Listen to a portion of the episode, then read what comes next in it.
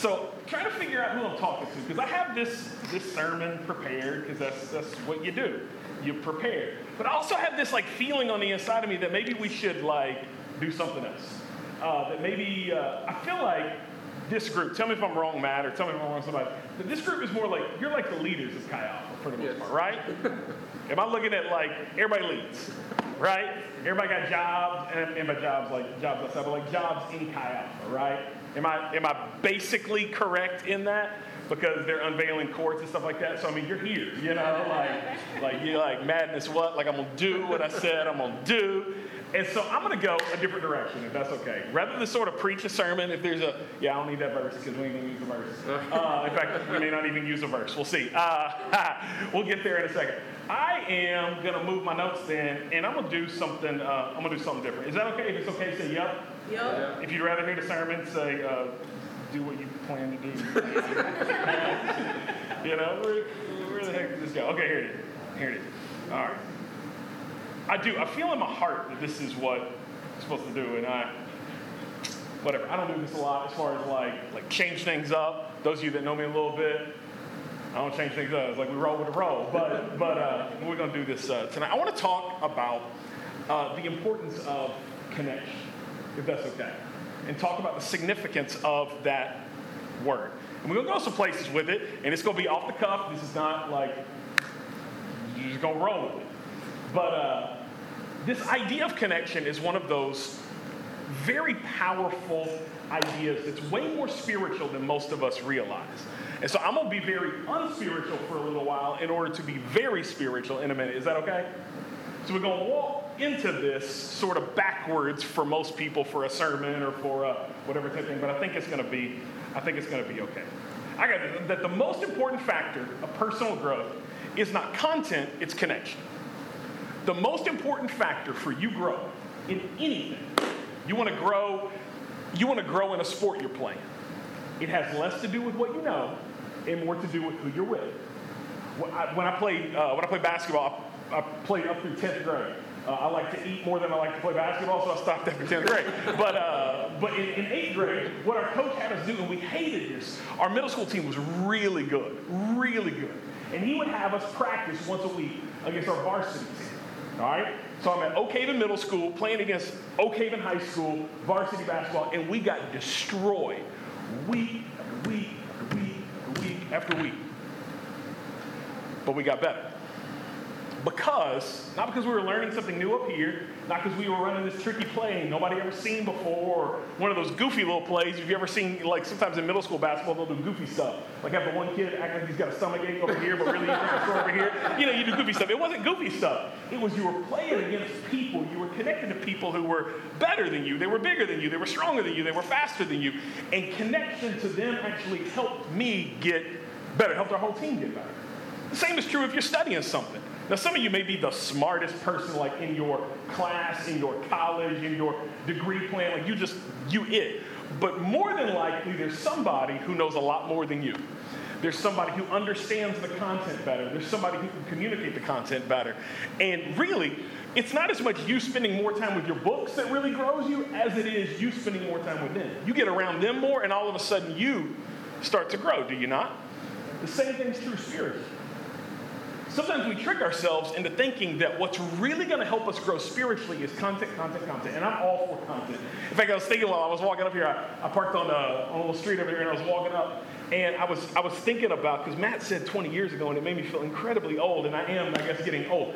But, uh, but it had me thinking about, like, if I went back to school and studied something else. If you would have asked me that question when I was in my undergrad and getting my degrees and stuff like that, I would have told you that after college and, you know, if I'm going to pursue a master's degree, it was going to be a business degree. I was going to get a business degree, get me an MBA to go with this theology, and now we're doing something. But honestly, now I'd probably, I'd probably go get another degree in theology. Like I would get a MDiv because I understand the power of that as I get older. But that being said, all the books in the world, all the reading in the world, it won't grow you near as much as getting around somebody who has a strong faith. You, you want to grow your ability to pray, get around somebody who really prays. you, you want to grow your passion for worship, get around somebody who really connects with the presence of God when it's time to worship. You want to, you want to grow your, your, your hunger for God's word, get around somebody who makes it a priority every day of their life. Midterms, no midterms, fall break, summer break, whatever. They are going to spend time every day in God's word, and it will grow your hunger for God's word. Because connection grows you way more than content does. And we forget this when it comes to people, especially people who are new to faith or far from God. We think that the most important thing that somebody far from God needs is the content that we hold to. And they do, but they can't. They do, but they can't. There's this pastor, uh, I believe he's in California, uh, but his name is John Ortberg. And maybe you've heard of him, maybe you saw a book somewhere, maybe you've never heard of this dude. He's brilliant, though. And he has this statement that he made years and years ago, and I love it so much because it is, it is powerful in what he said. He said it this way He says, There is a God sized hole inside of every person, but there is also a people sized hole inside of us as well. And what he's saying here are two very uh, different things. One, I think every person with a faith in Jesus would say, like, yeah, absolutely. And the other one, we would try to spiritualize more than what he's saying. Because what he's saying here is inside of every one of us, there's a God sized hole. There's a hole inside of every one of us that only Jesus can fill. Right? We believe that we are saved by grace through faith in what Jesus has done, not because of our works, so nobody can boast about it. There's your scripture verse. But that, that, that salvation is, is, is essential, and it's something that only God can do. And you can't fill that hole that God has placed on the inside of you with anything else. You can't make enough money to fill it. You can't get enough degrees to fill it. You can't be popular enough to fill it. You, you, nothing can fill that space like God. But what he also says is equally as provocative. He says there's a people sized hole as well, too. In other words, there's a space on the inside of you, there's a space on the inside of me that it can't be filled with how much money I make. It can't be filled with how many likes I get on my latest little Instagram post. It can't be filled with it can't be filled with how much success I accumulate. Watch this. This is where it gets tricky. What Ortberg is saying is he says it can't even be filled with God. God created a hole on the inside of you that he chose not to even fill. There's a God sized hole and a people sized hole. You need a verse for it? Remember the book of Genesis? When there was just one person roaming around on this planet, as, as Moses recounts for us, just Adam. Adam had a perfect relationship with God. In fact, the scripture tells us that he used to walk with God in the cool of the day. He had these little walks after Adam was done naming animals for a day. He's like, I'm tired, for a walk. Come on, God. And he had this perfect relationship with God. But what did God say about Adam's relational state? He said, and we use this all the time in weddings, little preacher people like me, he said, it's not good for man that he should be alone. But it's not just scripture. It's actually psychology and sociology. There's a guy, some of you, if this is your degree plan, you probably talked about this guy just a little bit. There's a guy by the name of Abraham Maslow. Anybody familiar with Maslow? You've heard of Maslow a little bit? A little bit, yeah, yeah. You're like, don't talk about school right now. About school, yeah, yeah, yeah, I know. Uh, Maslow, Maslow is famous for this, this, this, one, this one thing, and it's this thing called the hierarchy of needs. And this is where um, I will do my best to illustrate it for you. But imagine like a pyramid or a little, a little triangle, right? That's like sliced up into five levels. And what Maslow is famous for creating is this, what's known as Maslow's hierarchy of need. He either didn't have a better name or was narcissistic and didn't want to name that for himself, you know? But like he has this hierarchy, right? And it's got five levels to it. And, and he is famous for presenting this, and what he presented with it is so powerful, but sometimes we miss it spiritually. So, what he shows in this is he shows every need that every human would have, represented in this little thing. And I love little simple little diagrams like a little circle overlap a circle. I'm all in, you know, like like I love it. And, and, he has this little this little triangle situation like this, and he has five levels to it. And, and, he's basically saying that in all human needs, there's a foundational need, and there's a need above it, and a need above it, and a need above it, and a need above that, and that is basically all of human need. That's what Maslow says. And he breaks it down like this, and I'm going to tell them to you real quick, but I need you to see it even though you can't see it. Imaginary, see it with me, if you will, right? He said that the most foundational need that people have are what are known as physiological needs, right? And we would all agree. Food, water, air. you know? If you, if you can't breathe, if you can't, if you are literally starving, I don't mean like starving like I get. I say I'm starving like seven times a week, like because my eating patterns are terrible. I will like not eat for a long time and then eat way too much, and it's just stupid. And I need to change it, but I'm not. Um, and, and so I will utter that I am starving, but the truth is I ain't starving. But if you've ever been in a spot where you are literally starving, or literally like going to die of thirst, and there are people in this world that get like like Physiological needs are most foundational. And if, you don't have air to breathe, you don't care whether your hair looks good or not. You know? Your hair looking good is a need. We'll go get there in a second. but if you can't breathe, my hair don't matter. Above that, Maslow then says once your physiological needs are handled, the level above that are what he calls safety needs. That's a need for all of us to feel safe. Now, safety can play out a couple different ways. Safety can play out what you would think of like like like somebody endangering your life. You get you get held up, like that kind of that kind of safety. Somebody got a gun pointed to your head. You're not really worried about your test tomorrow. It's like get me out of here alive, you know, because safety. But it's also in, in, the safety that we feel sometimes in the consistency of our life, like safety in if somebody loses a job. You ever experienced that? Or maybe your parents, you know, your mom lost her job, and it's like, oh goodness, and it feels stressful. And that stress that you feel that now you don't really care about whether your team won or lost. You don't really care about what your boyfriend did. What your, you don't really care about them anymore because there is a safety need now we are worried about rent due in three weeks. You know, like, like this is endangering my safety. I, touch the, I didn't mean to. Uh, but we worry. And now I can't see anything else because I have a safety need. The level of above safety, Maslow called belonging needs. He says these are the needs that we all have to feel connected to somebody, right?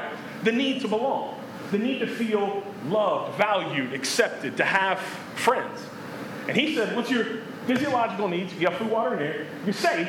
You're not really like worried about the immediacy of like not going.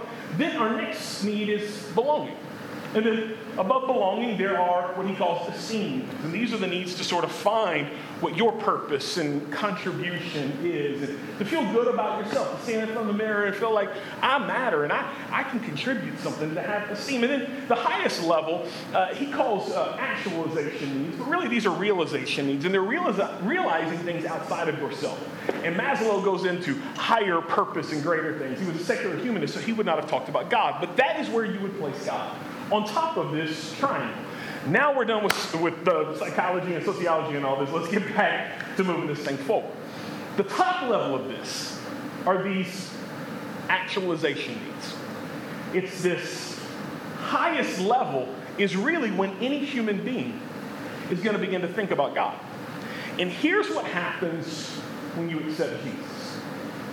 Here's what happens, especially when you become a leader in a space who's trying to point people to Jesus. You start to think that Jesus can handle everything because he can't. You start to think that Jesus can fix everything.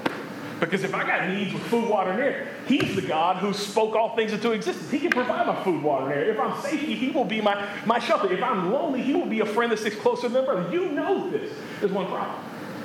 People that don't know Jesus do not see the world like you do. You take Jesus, you take your faith, you take God, and you make it most foundational. And you think, why would I even worry about tomorrow? Jesus got the birds handled. God took care of the, the flowers in the field. And so why? would, Because what's foundational to me is my faith in Jesus. Problem is people that don't know God do not see the world. They see the world just like Maslow drew it up. And the only way you get to the top of this little triangle the only way you get to this highest level, where maybe someone would begin to think about their need for God, is if all these other needs are met. Why do I say that? Well, because most people that you know, you bump into, that you work with, that you have class with, their physiological needs are met. Food, water, air. They're good. Most of them, most of us, most of the time, our safety needs are met, right? I mean, we don't live, thankfully, most of the time afraid. There are moments, but our safety needs, security needs are met. But most people have an issue when it comes to belonging. Most people feel alone.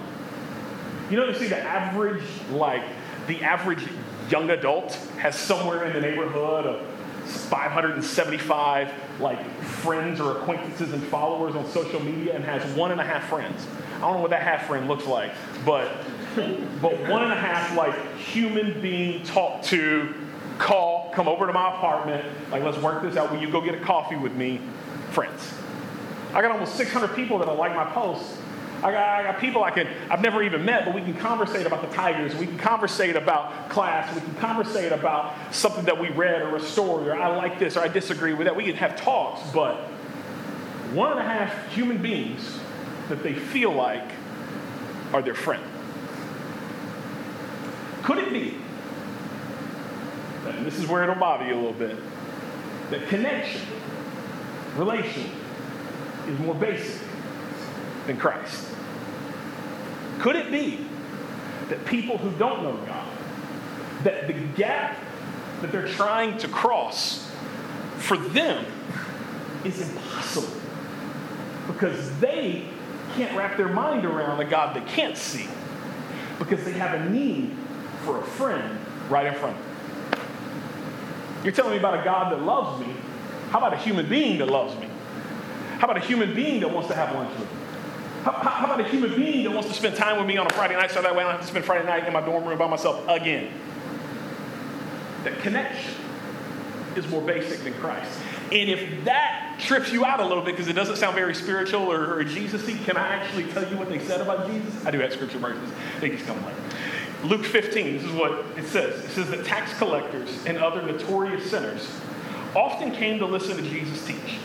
And this made the Pharisees and teachers of the religious law complain that he was associating with such despicable people, even eating with them. And in Matthew says it this way in his gospel, Matthew 11, 19, he says, this is Jesus talking, this first person. This ain't somebody talking about Jesus, this is like red letter stuff, Jesus talking. It says, I, the Son of Man, feast and drink. And you say he is a glutton and a drunkard and a friend of the worst sort of sinners. Look at this. Wisdom is shown to be right by what results from it. I love that last. By what results from it. From what? Connecting with people. Jesus understood that the only way that people who did not have faith in him were going to be able to see their need for faith in him was if he could actually fill a need that, quite honestly, was the need that they saw. You know, we all have needs. The problem is, for some of us, the need that we're fixated on is not the need that people are trying to provide for us, and that's where frustration and disconnect happens. Does it not? And I think sometimes, even as leaders, as people who are trying to show other students on our campus, trying to show friends, friends that we that we're thinking of, people that we know, people that we see, like, oh, they need to come to Cal, they need to be a part of this. I need to show them Jesus. Like, we want to give them some content. We want to give them some information. We want to show them you need Jesus, and He'll be foundational in your little pyramid. I heard about it. It'll be great. The only problem is they don't see the world that way, and they never will. Until this need that they have relationally gets met. Jesus saw it that way. Can I say it another way? I believe that people need to belong before they believe. Now, that may be different for you because there are some church structures, there are some religious institutions that don't play the game that way. They tell you as soon as you believe, like we believe, then we might allow you to belong to this space. Then we might allow you to be a part of our group. Then we may allow you to be a member. Then we may allow you certain privileges or whatever. We may even just be nice to you. We may memorize your name and not call you pal and buddy anymore. You know, like, like then we will let you belong. But people that don't know Jesus, many of them just need to belong. They just need a friend. And some of them, they literally can't see, don't see, won't see their need for God until that need that is more basic gets met. Can I give you some stats on that? I got some stats going to to you. Uh, there's a guy by the name of George Barna, and uh, you may be unfamiliar with his work, but he is, uh, he, he doesn't run it anymore, but he has a research firm that they do a lot of stats connected to faith and connected to uh, how people are perceiving faith at the moment. And he found this. He found that 39% of people in America do not feel that they have a good friend that is not in their immediate family. 39%. Four out of 10. That means that for us, even in this room, that's, I don't know, five of us, six of us, probably feel like, all right, if it can't be like mom or dad, my brother, my sister, or maybe somebody else, like if I, if I can't choose them, four, five out of 10, I ain't got no real friends. My phone will never ring except for mama calling me again, and I act like I'm frustrated, but really I'm just glad that my phone rang. That's what's true. He says this. He found that 68% of people, that's a lot, two thirds, 68% of people indicated that how much people cared for them, watch this, was the key factor in determining whether or not they would return into a church setting. So people that may come to a church, or come to a Chi Alpha or come to a small group, or go with you on retreat, or whatever it might look like. Two thirds, more than two thirds. The deciding factor was not how amazing was it. The deciding factor was not, did you that worship. Woo, that word. Like it wasn't that. That's all great and it matters and it's good. You know what the key factor was? Is there somebody cared about me?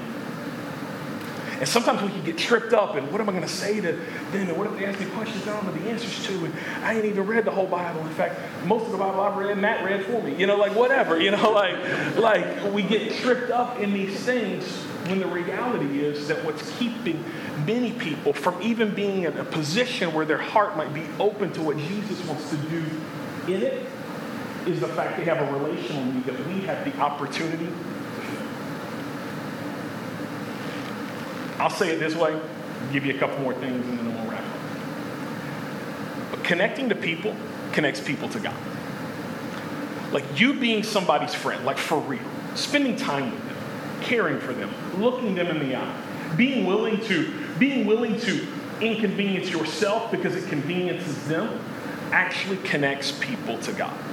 And sometimes we don't feel like that's very spiritual word. It's incredibly spiritual. Sometimes being willing to sit down with somebody and just talk with them because they want to talk. You don't even really know them, and you know they don't know God, or y'all don't believe the same or think the same or, or vote the same or whatever, but you just will sit there and give them time. It actually enables them to connect to God. Because not everybody will read a Bible, but everybody will read you. And you become the Bible that people see. You become the Bible that gets presented to them. And oh, there are human beings who say they follow this Jesus who take interest in me. Ain't nobody take interest in me. But if you're going to take interest in me because you say there's a God who takes interest in me, then maybe I can believe that there's a God who takes interest in me because you took interest in me. It's work. And you know what's incredible for you as students? What's incredible even for this season is there's an incredible harvest available. I mean, there are thousands and thousands and thousands of students on this campus every single day. And if we just let the stats bear it out, most of them don't know God. Most of them are lonely. And most of them, what could be preventing them from seeing the God that loves them, the God who gave his life for them, the, the God who spoke this world into existence, the God that has a hope and a future and plans for their life, could be you being their friend. You know, Jesus said it this way in John 4.35, and it's, it's a verse a lot of people like so much, and this is where I'm going to pray for us and wrap up. But he says, don't say four more months and then the harvest. I tell you, open your eyes and look at the fields.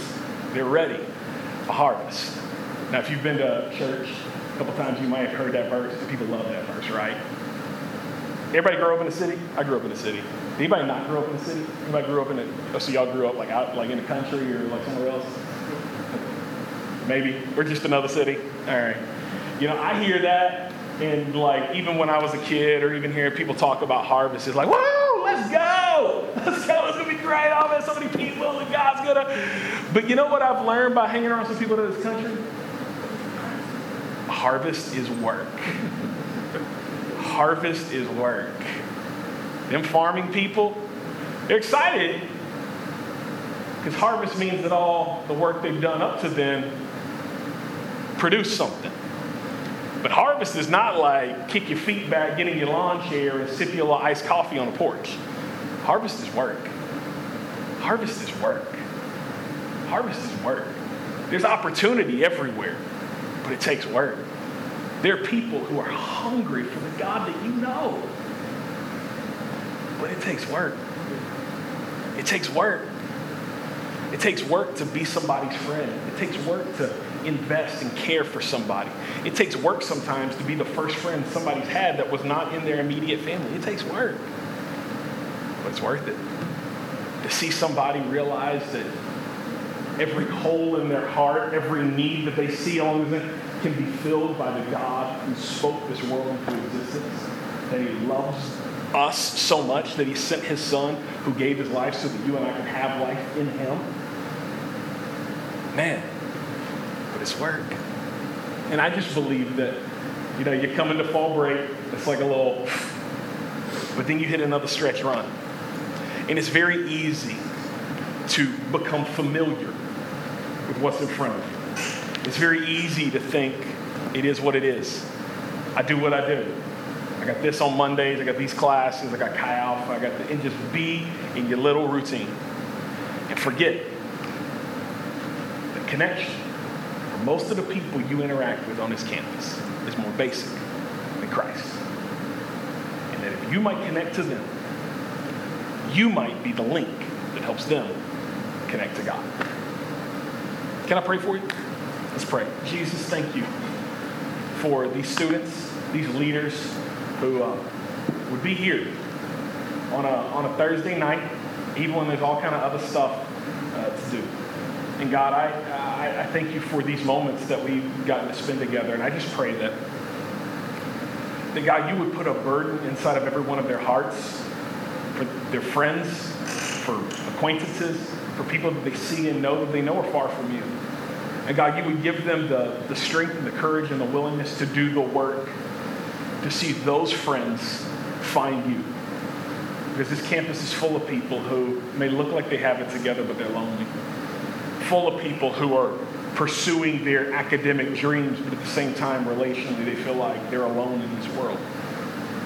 And you want them to know how much you love them. And I believe that the students sitting in this room right now are going to be instrumental in introducing your love to dozens and dozens and dozens and dozens and dozens and dozens of students on this campus in this season. Because the harvest is plentiful. And you've called them to do it. And they're willing to roll up their sleeves and do the work. See students transformed in you. God, I love you. I thank you for tonight. Thank you for Matt. Thank you for Chi Alpha. the precious name we pray. Amen. Amen. Amen. Pastor.